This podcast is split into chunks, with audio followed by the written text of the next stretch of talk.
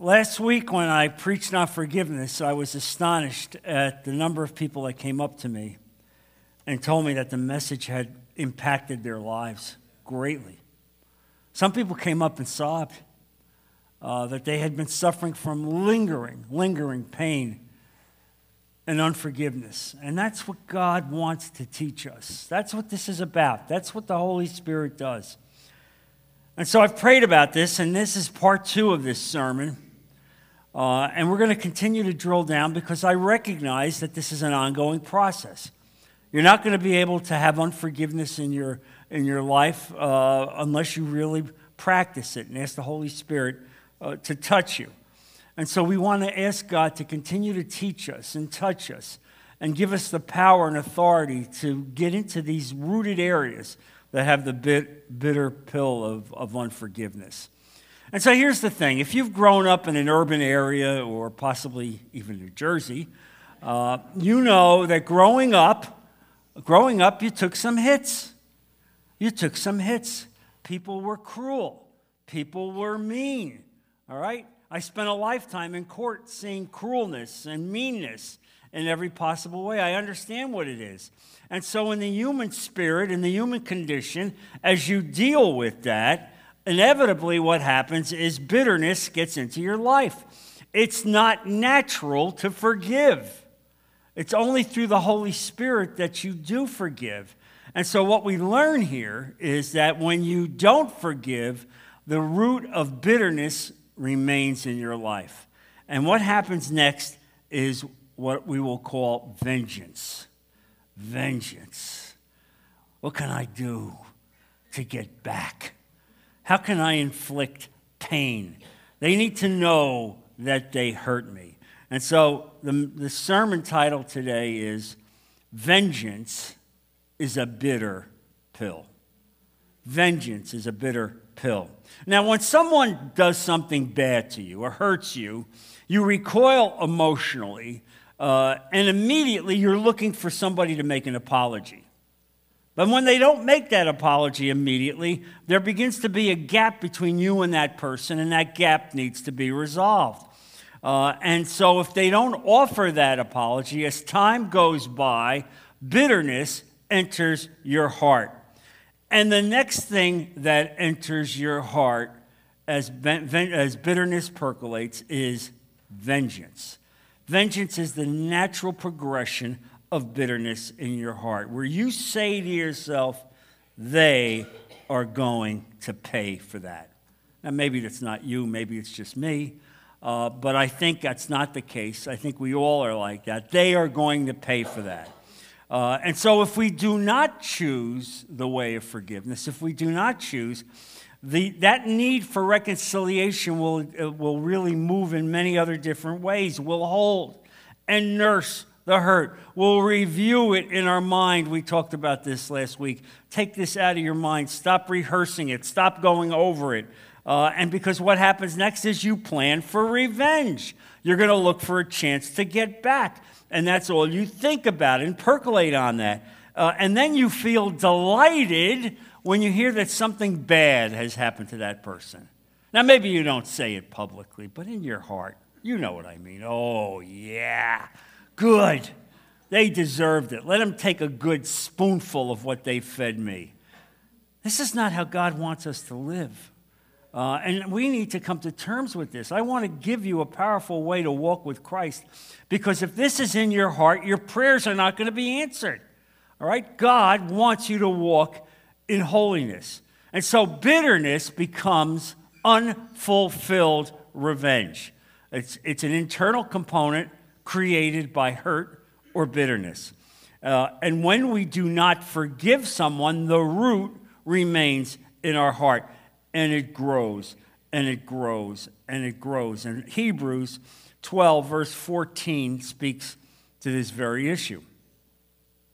Make every effort to live in peace with everyone and to be holy. Without holiness, no one will see the Lord. See to it that no one falls short of the grace of God and that no bitter root grows up to cause trouble and defile many. Here's what happened when you have a root growing in your heart, what do you get? You get fruit. This isn't fruit of the Spirit, this is fruit of evil. And that's what you get in your heart. And so we have to come to terms with this issue of the root of bitterness. And what you see here is the antidote that God is giving us to live in peace, to promote peace, to live a holy life, to walk with Christ, to forgive these people. Don't let this unforgiveness remain in your life. Don't let the grace of God fall short. He's given you the Holy Spirit, He's filled you with the grace of God. Embrace it. Ask Him to empower you and allow you to forgive. Uh, and so here's the thing if you do not, the root of bitterness will continue to grow. Now, as I wrote this sermon and I studied for it, I came upon a new study that was published in the Journal of Personality and Social Psychology. Now, I know you're going to find it hard to believe that your pastor is going to cite the Journal of Social Psychology in church, but I was stunned, really stunned, to see the results of this study in this very secular magazine. Uh, and it weighs the benefits of forgiveness against revenge in repairing one's self worth after a dehumanizing or victimizing issue. And so, what they did is they set up control groups. They set up three groups. They had one group that was unaffected by any issue, they had a second group that was uh, inflicted a, a, a painful experience and told to reflect on that painful experience, but to forgive those people that have inflicted that experience. And the third group, they were told with the painful experience, go, look for revenge. In your mind, focus on revenge, focus on getting even. And so that was the study. And they found something astonishing.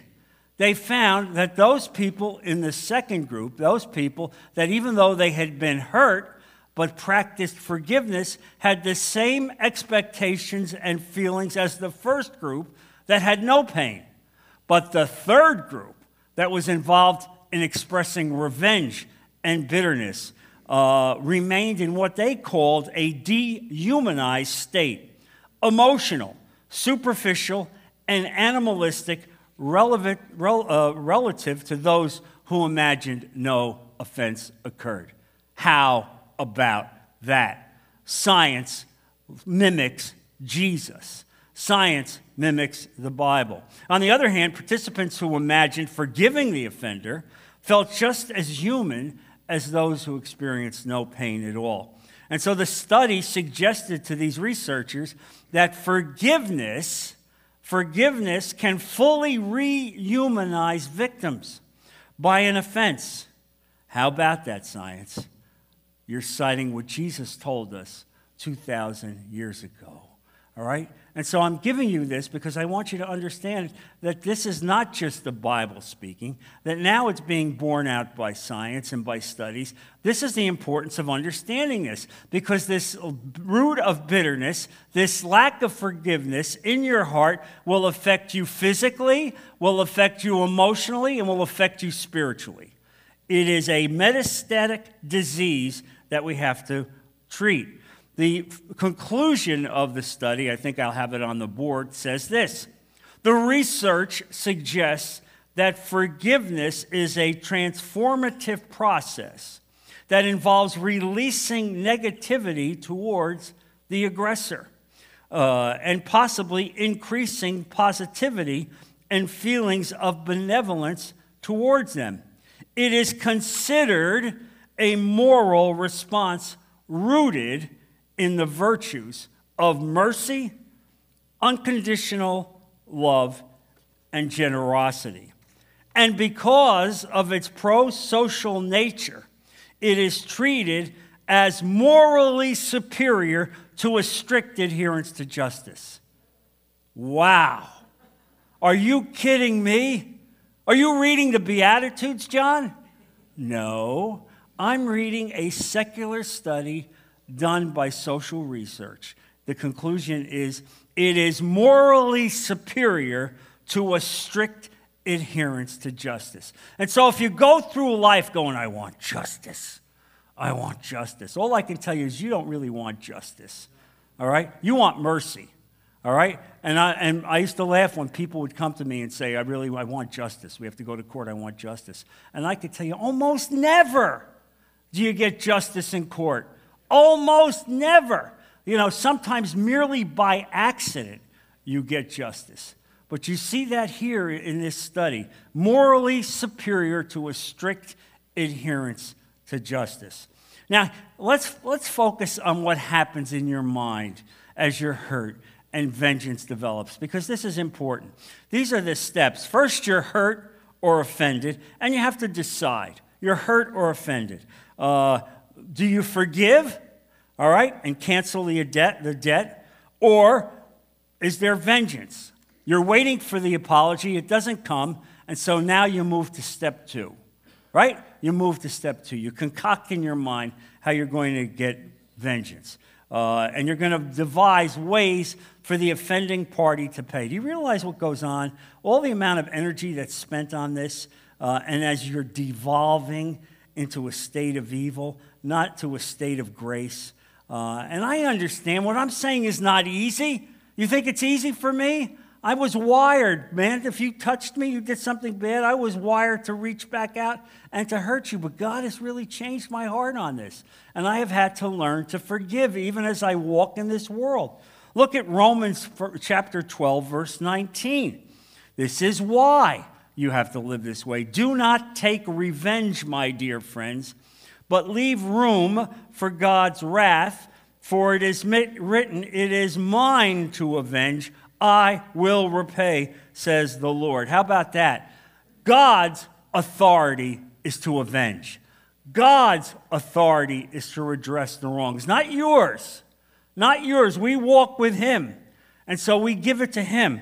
Uh, and that verse comes out of Deuteronomy 32, verse 35. It is mine to avenge, saith the Lord. And we have to learn that. Uh, leave room for God's wrath because here's what's happening. You do your thing in order to effect a revenge, and you take God out of the picture. And God's way is so far superior to your way because God wants to do it in such a way that He can salvage the aggressor, that He can salvage that person that hurts you, that even as He addresses you and pours grace into your heart, that he allows that other person to understand what he did wrong. Uh, and so we have to understand this. As you look to God uh, to take our revenge, we must remember that he is loving and long suffering. We may not want to hear this. And some of us would rather God burn their house down, visit them with pain, let them know what they did with me. But you have to understand your God is a loving God, He is a patient God and he is kind. Uh, and so his way of revenge and wrath is entirely different than yours. And I'm going to give you a crystallized example of this as I've studied this in Psalm 23. You may not have thought about it in this way, but God has given this to me. Look at Psalm 23, verse 1. The Lord is my shepherd, I lack nothing. He makes me lie down in green pastures. He leads me beside quiet waters. He refreshes my soul. He guides me along the right paths for his name's sake. Now, listen to this. Even though I walk through the darkest valley, I will fear no evil, for you are with me. Your rod and your staff, they comfort me. Let me stop. You're going to walk through dark valleys. You're going to be hurt. You're going to be visited with pain. People are going to do cruel things to you. You're going to feel that pain. But God is saying to you, even as you're walking through those experiences, I'm going to be with you. I'm going to walk with you. I'm going to comfort you. That's what you have that the world doesn't have. Then look at the next set of verses in a way that I think you've never thought about it before. You, God, you prepare a table before me in the presence of mine enemies.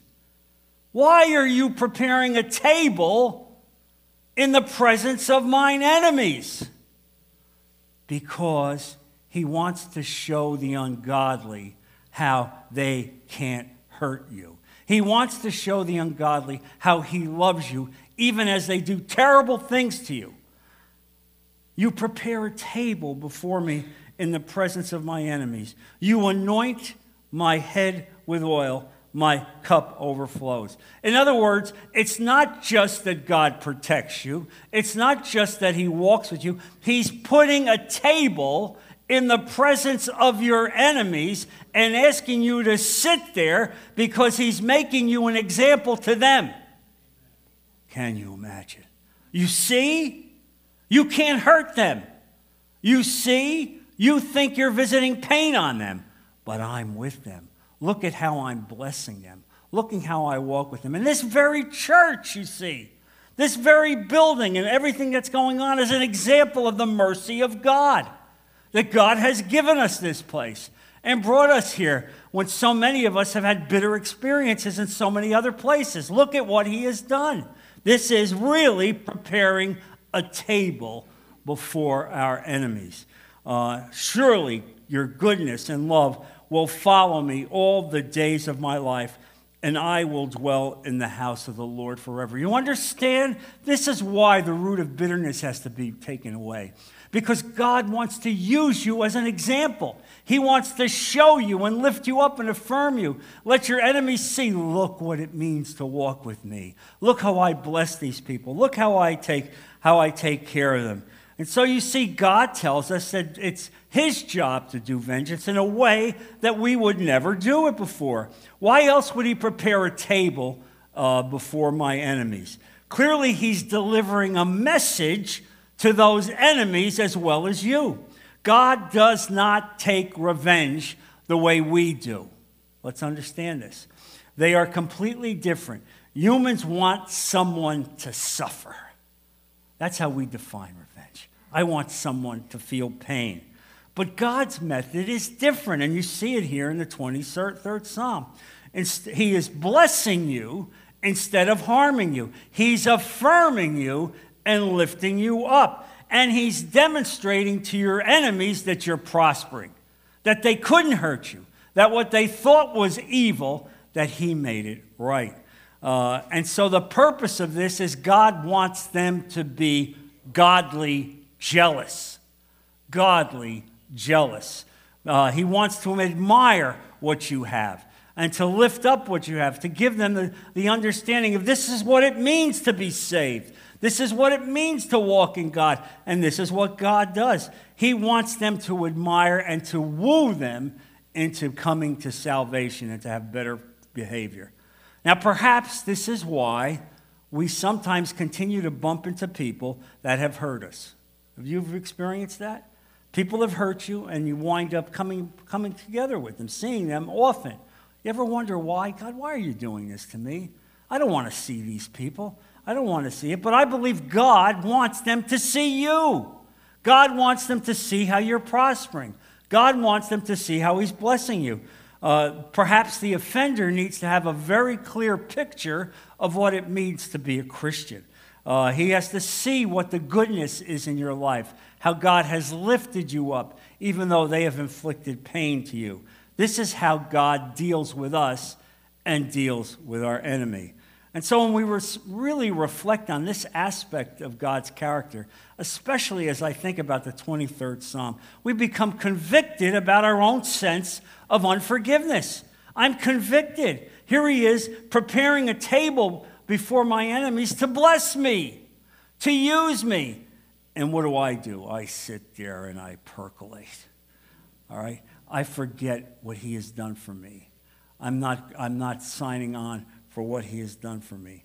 Uh, instead of asking God to crush our enemies, let me instead practice forgiveness. Let me ask God to have the Holy Spirit touch my heart uh, and, and be there with me to give me the strength to have that kind of life. Look, there's one more thought about vengeance. And while Jesus was innocent and being crucified on the cross for your sins and for my sins, he asked God not to hold this injustice to those who were crucifying him. This is incredible mercy that the God of the universe sitting there on the cross uh, would say this. Uh, and, and someone had a very good picture of what this is like. It's as if Jesus is dying on the cross, and Satan is there at the bottom of the cross, and he looks to find a boulder with Jesus' name on it, representing sin, but he can't find one. He picks up another one, it's got your name on it. And he throws it at Jesus. Jesus catches it and disappears. And what Satan finds is that instead of having these boulders strewn around uh, with all of our names on it, Christ has taken them and dissolved it. It's moved away. This is what's gone on. And you sit there and refuse to ask God to give you the ability to forgive, even as Jesus has done this for you.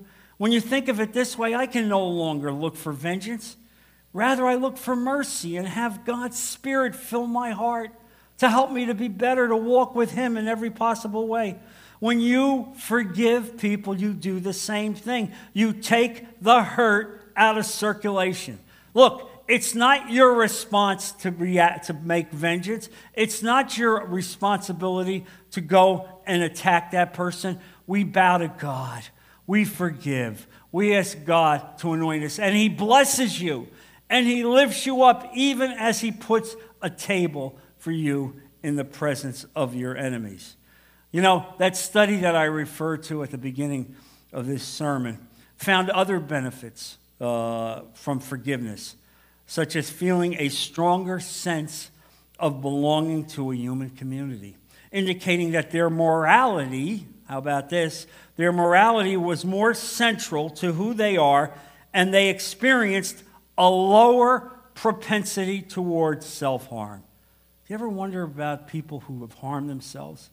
Think about what's going on in their lives the bitterness, the anger that sits there and percolates and metastasizes. And then the conclusion that I've put there on the board says that the conclusion was that forgiveness can have meaningful impacts on how people treat themselves and others.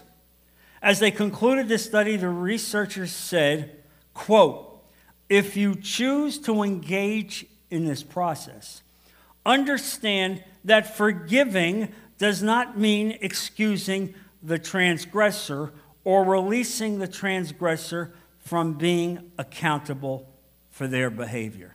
How about that? You heard that described last week in the sermon. So, your, your position, even as you forgive, doesn't mean you have to forget. All right? You forgive and you move on. You forgive and you don't seek vengeance. You forgive as you pull the root of bitterness out. You forgive as you no longer rehearse in your mind, well, what he did to me. And when I see him, I'm going to do this. None of that matters because you reflect what God has done. He prepares for me a table in the presence of my enemies. Wow, God, you are so great. You can take the most bitter things that I have suffered and lift them up and affirm me and teach me and help me to grow and help me to walk and yet be an instrument of change as people who have hurt me will see this and whose lives can be changed. Look, we've all heard about practicing random acts of kindness. I love that thought. I love that thought. When you don't forgive, uh, and when you function in the eye for an eye mentality, what you do is you diminish the joy in this world. You diminish the joy in your heart. How can you possibly be joyful and walk around in a joyful way when you're continuing to nourish that hurt in your heart? But when you choose, rather, to be intentional and look for an opportunity to be generous and kind and love and merciful. When you do that, you make the world a better place and you make yourself a better place. As the Spirit of God descends on you, as the Holy Spirit gives you the power to do this. Look, we can't do this on our own, but you've been saved. The Spirit of God is in your heart. He's given you the authority and power to do this. Now, the next test here is how do you know that you have successfully forgiven someone? How do you know as you've gone through this process? Because I want you to do that. Well, one sign that you have forgiven someone is when their name comes up in a conversation, and now you don't have to engage in what they did and telling other people what they did to you. You can let it go by. You can let that name just pass you by. You don't have to revisit the pain. Uh, and so you see this. Uh, and Jesus is the greatest example of that as he stood there on the cross, nailed as his malefactors, you know, heaped scorn upon him. He looked to God and he prayed, Father, forgive them for what they do. They know not what they are doing. Can you imagine? Here he is, the God of the universe, sitting there, and he says that even as he's dying. That's the, that's the ultimate example of forgiveness. True forgiveness does not look for someone to pay for the offense. That's a hard one. But we walk with God. He's preparing a table for us in the presence of our enemies. All right? He's using the examples of our life to teach others. He's lifting us. He's blessing us. Have you ever focused on all the blessings of your life, even though you've been hurt and embittered? He still lifted you up. He still advanced you because he wants the world to see what a Christian does and how he, he loves you and does it even in the presence of your enemies. Jesus did not come to condemn people. Rather, he came to set them free from the judgment of sin. That's what it's about. That's why he's putting that table in the presence of, of your enemies. He wants them to see what sin is doing to them, and he wants to see, let them see how you, you've been freed from the bondage of sin. Now, there's another poignant story of forgiveness in Scripture that's found in Acts chapter 7. It involves Stephen, one of the seven deacons of the early church. and you, you see his great kindness and generosity as this man was promoted. Uh, and as he promoted, this man would speak publicly. And here's this guy who, even though he didn't have any formal religious training, he didn't study theology 101, and yet God really put his Holy Spirit on him, and this man became a dynamic speaker. And one of the greatest sermons found in the entire Bible is found in Acts chapter 7. And what happened here is that the religious elite hated Stephen because he was so dynamic and poignant in his messages that convicted them as he spoke about Jesus.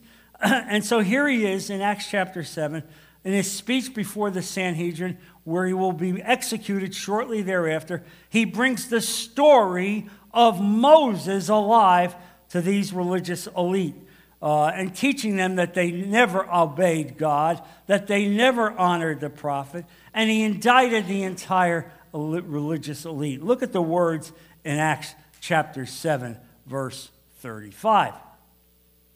And this is Stephen. This is the same Moses they had rejected with the words, Who made you ruler and judge? He was sent to be their ruler and delivered by God Himself through the angel who appeared to him in the bush. He led them out of Egypt and performed wonders and signs in Egypt at the Red Sea and for 40 years in the wilderness. This is the Moses who told the Israelites, God will raise up for you a prophet like me from your own people. He was in the assembly in the wilderness with the angel who spoke to him on Mount Sinai and with our ancestors, and he received living words to press on to them. But, but, but, and here's the point of the sermon our ancestors refused to obey him. Instead, they rejected him and in their hearts turned back to Egypt. They told Aaron, Make us gods who will go before us. As for this fellow Moses who led us out of Egypt, we don't know what has happened to him. The only thing that happened to him is he was up for 40 days on Mount Sinai getting the commandments. Do you understand how the religious elite, how the hypocrisy had percolated itself? And so here he is, indicting them, letting them know what, what they've done. And now you see the sense of unforgiveness in the religious elite. Instead of coming to terms and saying, God, forgive us, Father. God, forgive us. Thank you for sending this man who is delivering the word of God. What happens? The root of bitterness grows and vengeance wreaks itself. And this is what you see. And what did they do? They went out, they grabbed him, and they stoned him to death. For what? For no other reason than he delivered the word of God to them. This is what happens when evil lives. This is what happen, happens when le- evil exists in our lives. And look, really, look at what he said. There he is as the stones are raining down. And by the way, the Apostle Paul, who was Saul at that point, he was no apostle yet, is sitting there collecting the clothing, the coats of the offenders, so that they were free to stone and kill Stephen. And he saw it, and he was affected deeply by this. And so there he stands, Stephen, as the stones are raining down on him.